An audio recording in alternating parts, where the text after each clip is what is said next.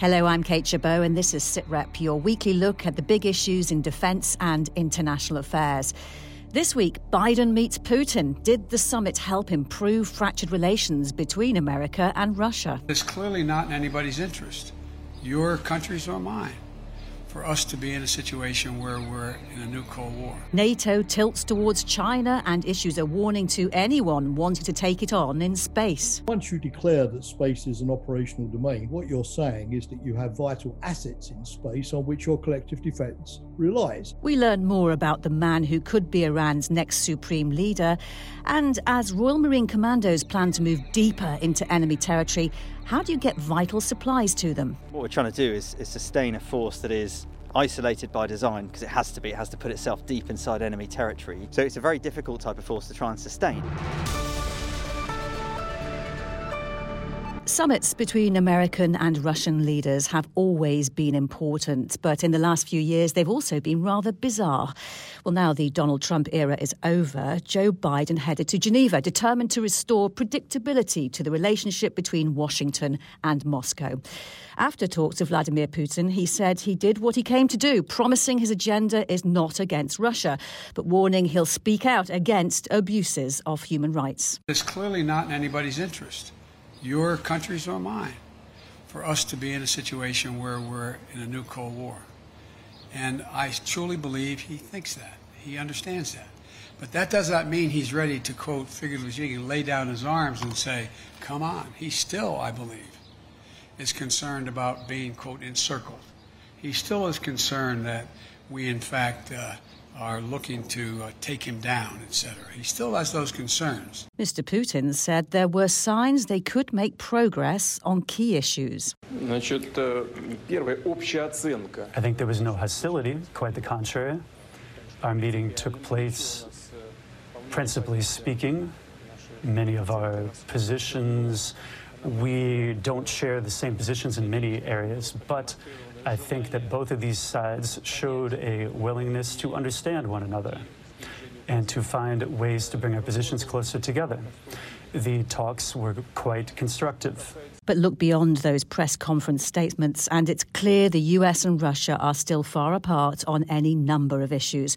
Well, joining me to discuss the summit is Shashank Joshi, defense editor at The Economist. Uh, Shashank, both sides talked about the constructive tone of the talks, but on issues like cyber, Ukraine, and dissidents like Alexei Navalny, there's no hiding the fact there's no common ground. There's there's no common ground that was obvious, but I think the fact that there's a civil constructive conversation in which both sides were able to articulate their red lines, a sense of um, their concerns.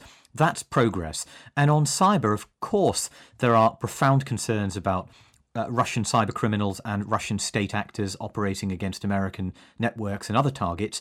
But I think there was also some progress there. We saw Joe Biden give uh, Vladimir Putin a list of 16 areas that he's thought perhaps should be off limits to cyber attacks. Now, that may or may not work out, but I think the fact that we are having that more granular conversation about specific targets, specific limits, possible restraints by both sides, that is the kind of progress I think that has not seemed feasible or, or, probable for the last four or five years. Yes, may or may not work out. Given Putin's outright denial of Russian involvement in past attacks, can we really believe any undertakings from him?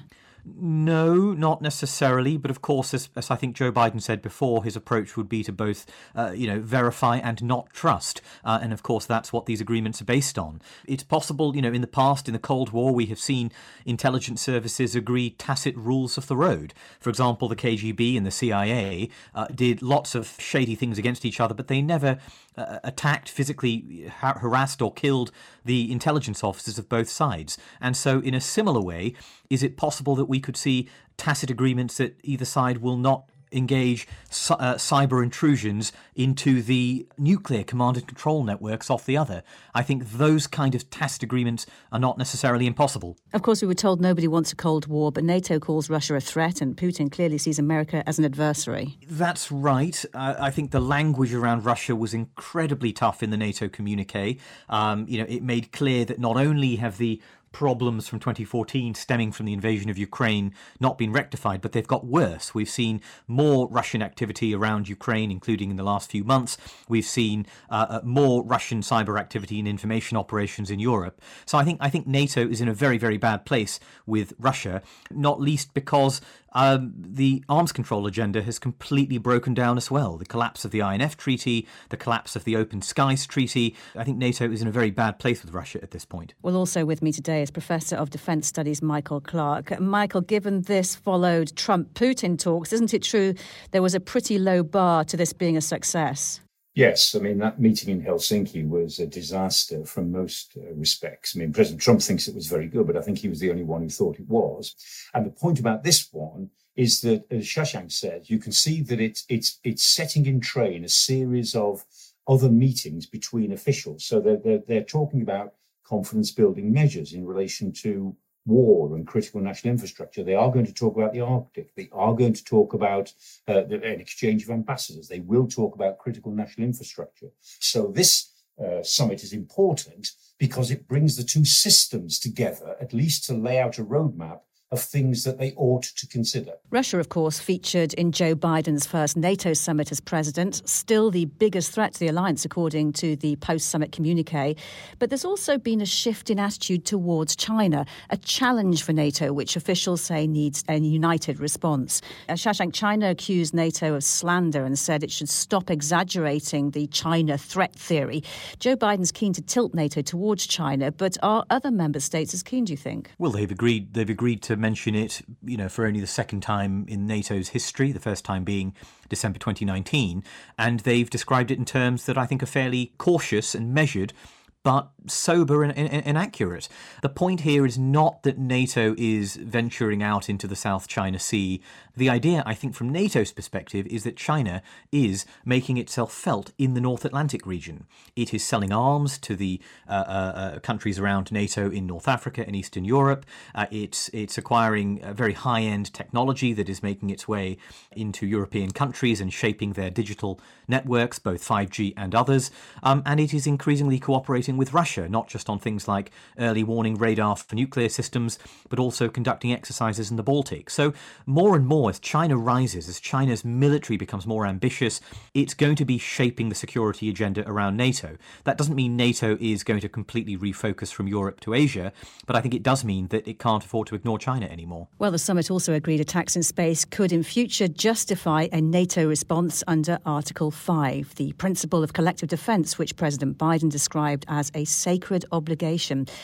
So, how significant a change is it? Rosie Layden spoke to Jamie Shea, a former NATO Deputy Assistant Secretary General. I think it is logical and was overdue uh, because already back uh, in December 2019, that's 18 months ago, during the last NATO summit, NATO declared that space was now the fifth, the new operational domain following cyber so once you declare that space is an operational domain, what you're saying is that you have vital assets in space on which your collective defense relies. And that means that space can now be a showstopper in terms of the success or failure of military operations. So the more you depend on those space assets, the more you have to protect them. This is an explicit declaration that the space domain counts in terms of Article 5, but as you say, wasn't that implicit anyway? Well, I, I, think it does two things. I mean, firstly, as when NATO a few years back, uh, back in 2014, declared that a cyber attack at a certain threshold uh, would be considered as the equivalent of an armed attack, it does send a message to an adversary uh, that uh, space or cyber have exactly the same value as far as you're concerned uh, as land, sea, and air. So that, that can be helpful. But I think more importantly, what it does is it gives NATO internally a tasking to start looking at what you actually mean by an attack in space. For example, you know, would Russia or China have to destroy a NATO satellite, uh, blow it up uh, before uh, you would declare Article 5 collective defense? Would it be sufficient just to disrupt uh, the activity of that satellite through, for example, spoofing or electronic jamming techniques or through some uh, a, a cyber attack. Uh, uh, for instance? Could it just be hostile behavior, as when, for example, recently Russia has navigated one of its satellites very close to a Franco-Italian satellite in space in a kind of hostile hostile posture? Can we perhaps extrapolate that perhaps that threshold has to be quite high? I think things are changing fast. NATO did something very significant with regard to cyber. It issued a new cyber defense policy where it said in the past uh, the threshold that you just referred to was for a major, massive, you know, cybergeddon, uh, cyber Pearl Harbor type of uh, uh, attack.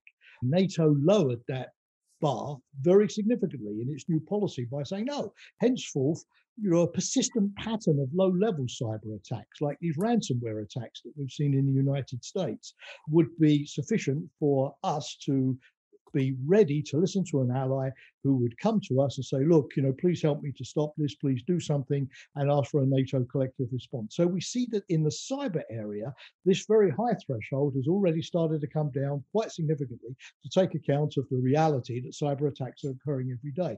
So I imagine with space, it's going to go the same way, Rosie, that we're going to see initially a, a quite a high bar, you know, uh, Russia, China using an anti-satellite weapon against a significant US or uh, EU satellite, uh, a NATO asset, uh, a persistent sort of uh, militarization of space. You know, today NATO routes 40% of its communications through space. Tomorrow that's going to be 60%, then it's going to be 80%. More and more of the activity is going to be in space. So space, as with cyber, is going to be uh, a more and more attractive target for adversaries to use. Um, so you're going to see more hostile activity up there. And therefore, my prediction you can tell me that I'm wrong if we have a this conversation next year or the year after. But my prediction is that just like with cyber, you're going to see that threshold come down to incorporate attacks on commercial satellites and a consistent pattern of hostile, disruptive, uncivilized behavior when it comes to the space domain. Jamie Shea speaking to Rosie Layden. Well, let's pick up on that with Shashank Joshi and Michael Clarke. Michael, given that Article 5 has only been invoked once so far, is this about the symbolism of saying NATO takes an attack on its interests in space seriously? Yes, it is. The, uh, I mean, remember, Article 5 is not a, a commitment to go to war, it's simply a commitment to treat an attack on NATO as an attack on all and then consider what to do about it. Um, and so, in a way, that's what Jamie was saying is that we'll now say that with cyber, as with space now, uh, we think an attack in space will be considered as an attack on the whole alliance, and we will consider what to do. But but be no, no no mistake, he's saying it, it, we will consider it as an attack, and we will do something. That's really the message, I think. And Shashank, if you look at where many cyber attacks and disinformation campaigns are coming from, it brings us back to Russia and China, the twin areas of concern to emerge from the summit. Is NATO up to speed on these new threat areas, cyber and space? It's getting there. Uh, NATO has a, a cyber centre of excellence uh, that's based in Estonia that conducts a large number of cyber exercises. Um, a large number of states have also allocated their own national offensive cyber capabilities to the alliance. Of course, it's a defensive alliance, so it can't practice those in peacetime. But you know, things like the UK's National Cyber Force that was uh, publicly avowed earlier this year, that is now formally allocated to NATO. So, if, for example, NATO needed to target a Russian air defense system, it would have the means to do so. Um, but I think what we always have to bear in mind here is the language of cyber attacks really obfuscates and conceals a great deal of activity that's of different sorts. And you have, as you said, disinformation, you have ransomware, you have disruptive attacks, but also you have a great deal of, of plain vanilla espionage, the stuff that Russia and America and China did long before the internet existed. And no one is, is ever going to really deter that in any meaningful way. Shashank Joshi, good to speak to you. Thank you for your time today. This is SITREP. SITREP. The Army's mobile field hospitals are supposed to be ready to deploy anywhere in the world in just five days. But can you be sure they can do it? Claire Sadler joined an exercise in Hampshire designed to put their skills to the test. A green Land Rover with a red cross speeds up to the entrance of the mobile field hospital, a sprawling mass of green tents in a field in Winchester. This is exercise Chiron Certify. And what we're doing is we're bringing together all of the specialists that we need to build and deploy a field hospital. And this is our big test. After this, we'll go on to five days readiness to deploy anywhere around the world. That's Lieutenant Colonel Pete Hale, the commanding officer of 22 Field Hospital. The unit is being tested on its ability to establish a full working facility under canvas. Within 24 hours, it should be able to treat its first patient and then take three to four days to become fully operational. Sergeant Susie Bypond is part of the field surgical team and works in the operating theatre. It's been manic this morning, yeah, with with um, all the patients coming through and getting things ready for validation. So yeah, it's been busy. The exercise lasts four weeks, takes place every two years, involves around 300 people, and is designed to put everyone through their paces. Lieutenant Colonel Pete Hale again. Medical personnel work in NHS hospitals for the majority of their time. They're really good at their jobs. What we need to do here is to prove that we can build a military hospital, bring everyone in together, and actually provide a really high quality of healthcare. Why do we do this? It's so that when forces go overseas, they know they're getting the highest quality healthcare to look after them should they get injured or ill. So left upper quadrant entry wound. Step inside the hospital and the atmosphere is busy but calm. There are two emergency bays, one operating theatre, two intensive care units and a 12-bed ward all lead off from one central corridor. The patients are played by a mix of real people and high-tech dummies. Okay, so it's the only other injury is the hip injury. It's very realistic. We have um, what's called CAS, CAS sim, so casualty simulation, and we have these real live dummies that we um, that we take through as well that can be operated on, uh, and they can simulate breathing and they can talk as well. Over the course of the exercise, the teams are set numerous medical emergency scenarios. Lieutenant Colonel Paul Davis is an anaesthetist and intensive care consultant. Sure, so we're running a critical care transfer serial. Uh, we're doing the simulated co- uh, collection and transfer of a post damage control surgical patient from a remote surgical facility. We're transferring them by battlefield ambulance, ventilated, uh, to the 21212, the field hospital that you see uh, here. Uh, and then we'll then take that patient into the intensive care unit, hand that over to the intensive care team. The training we're doing is extremely important. Uh, we all work in, in NHS practices for the most part, so any opportunity we can to do military specific training is very important to our ability to effectively deliver on operations. Back outside, it's hard to miss the green tent adorned with the word VET Lieutenant Colonel Pete Hale explains they're trying something new. We've got a veterinary hospital uh, that we're experimenting with, uh, that we're, we're looking at how we can help support a veterinary hospital uh, working alongside uh, a human hospital. So that's a really new thing for us. We also have um, uh, the Army Band that are here with their decontamination CBRN role. This exercise will run for a couple more weeks, at which point 22 Field Hospital, all being well, will then be certified to take on the role of the Army's High Readiness Hospital. Claire Sadler with that report. A sixth round of talks this week tried to find a way to revive the stalled international nuclear deal with Iran. But in Iran, attention is focused on Friday's election for a new president.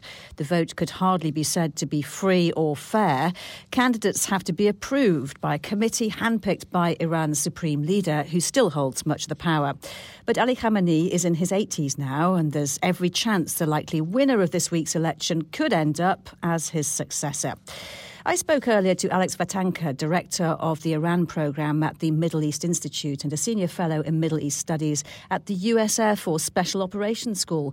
And he told me the frontrunner, Ibrahim Raisi, has been handpicked by the Ayatollah. Ibrahim Raisi had, has so far had it all delivered to him on a silver platter.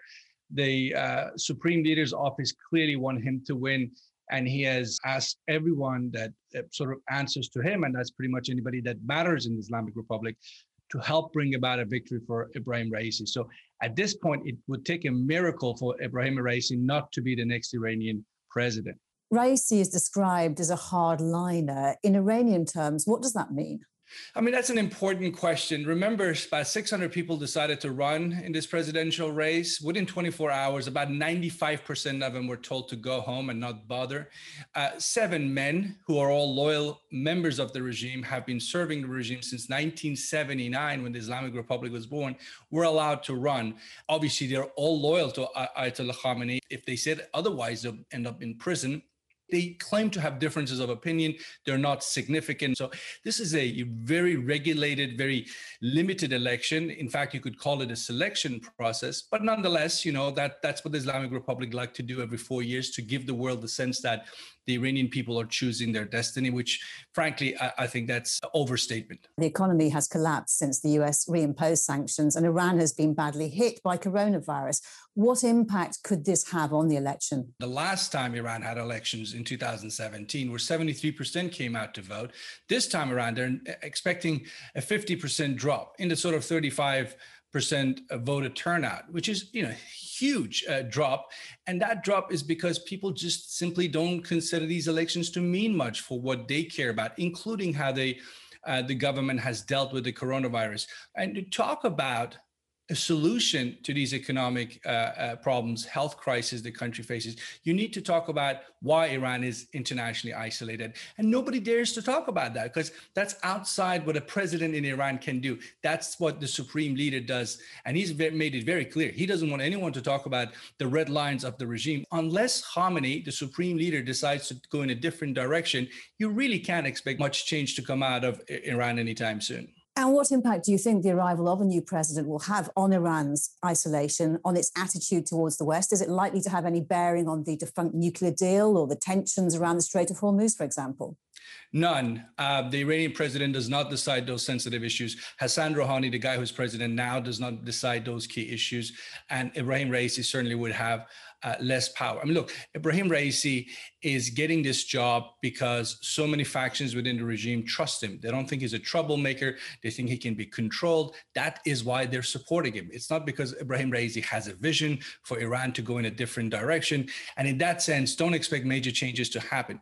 Having said that, uh, the regime as a whole, including the, the next president, most, most likely Ibrahim Raisi, they do have to deal with the elephant in the room, which is what to do with the economy. If they don't fix the state of the economy, if they don't improve it, what they are going to face with is more and more Iranians coming to the streets and do so more often, more violently against the regime. And in that sense, you know, the regime has to deal with the issue of the sanctions, which means they have to make sure there's a deal out of these talks in Vienna and then hope for the best going forward. I don't expect them to want to bring about major change in all, all the things they do in the region or at home, but they need to really start thinking about the way forward for their own survival. The regime's own survival depends right now on whether they're able to uh, change course. And given the supreme leader is now in his 80s and is said to be an admirer of Raisi, do you expect to see him take charge once Khamenei is no longer on the scene?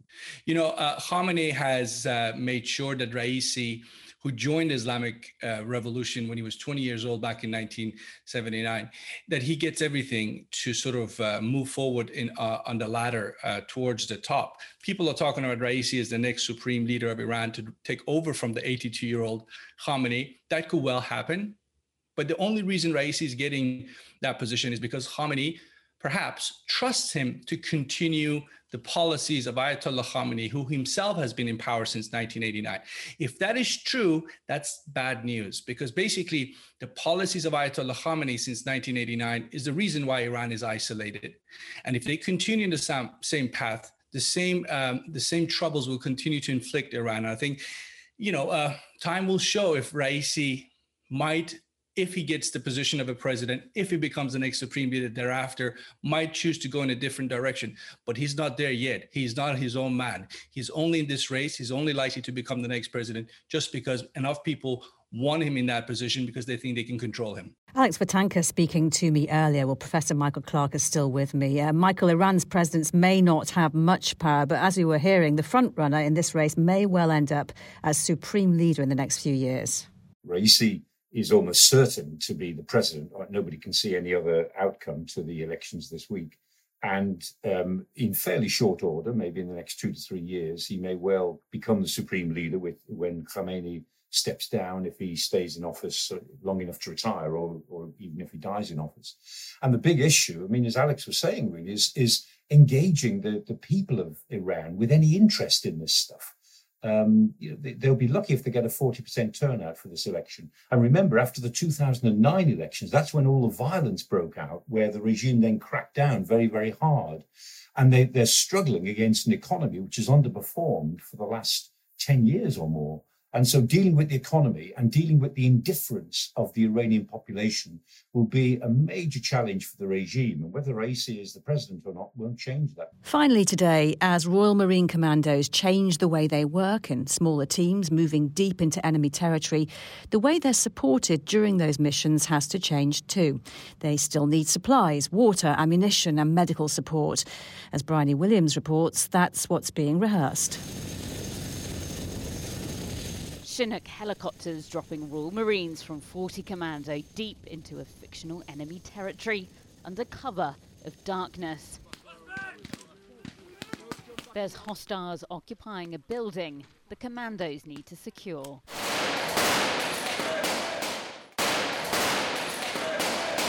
It's the sharp end of the fight.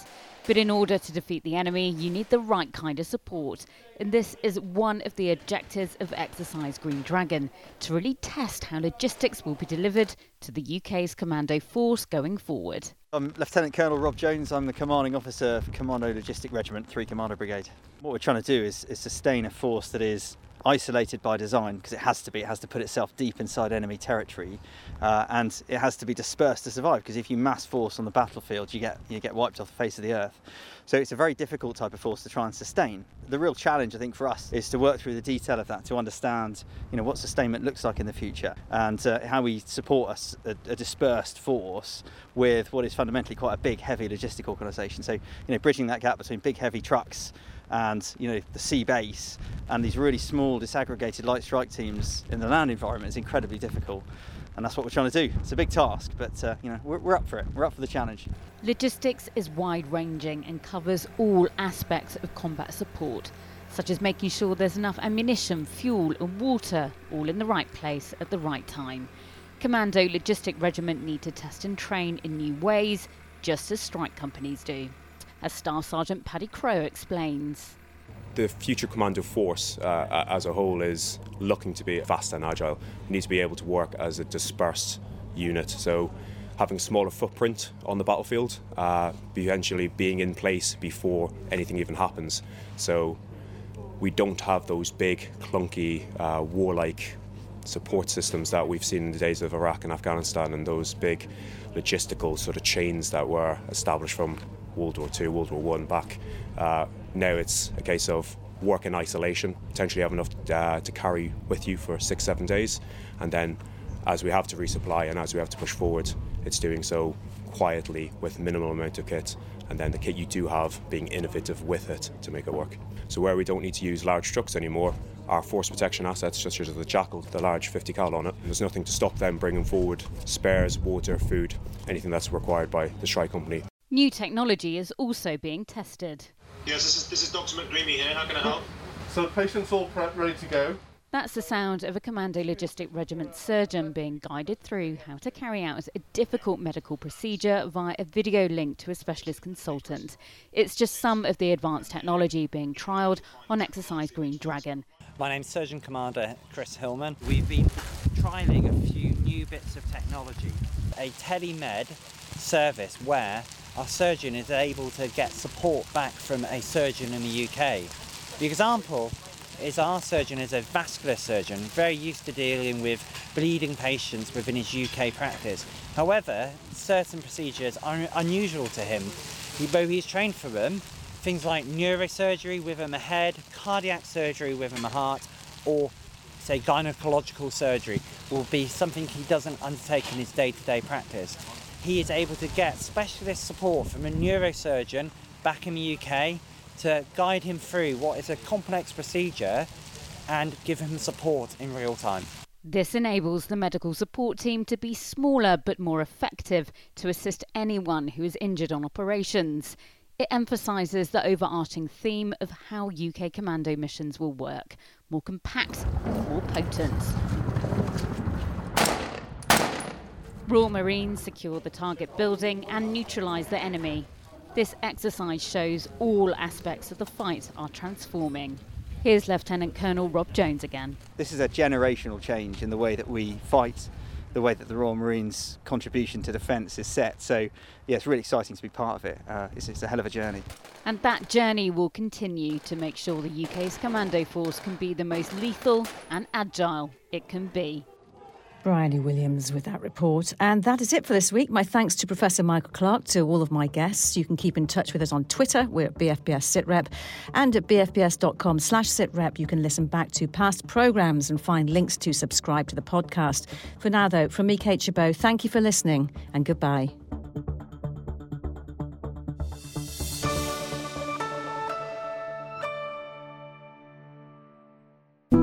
In a brand new original BFBS podcast. I just remember being so angry with everybody, everyone in Iraq, like beyond angry and tears rolling down my eyes. What is it that drives people to be brave? We knew that he didn't have that long to live, so we had to continue. To commit acts of heroism, often in the face of the enemy. I guarantee that if this battle continues, not only will we die, but you guys are going to be coming with us. Hear from the men and women who've received the UK's highest military honours. They talk about what happened, what they went through at the time, and how they feel about it now. TA Medals. Listen wherever you get your podcasts and at bfbs.com slash podcasts.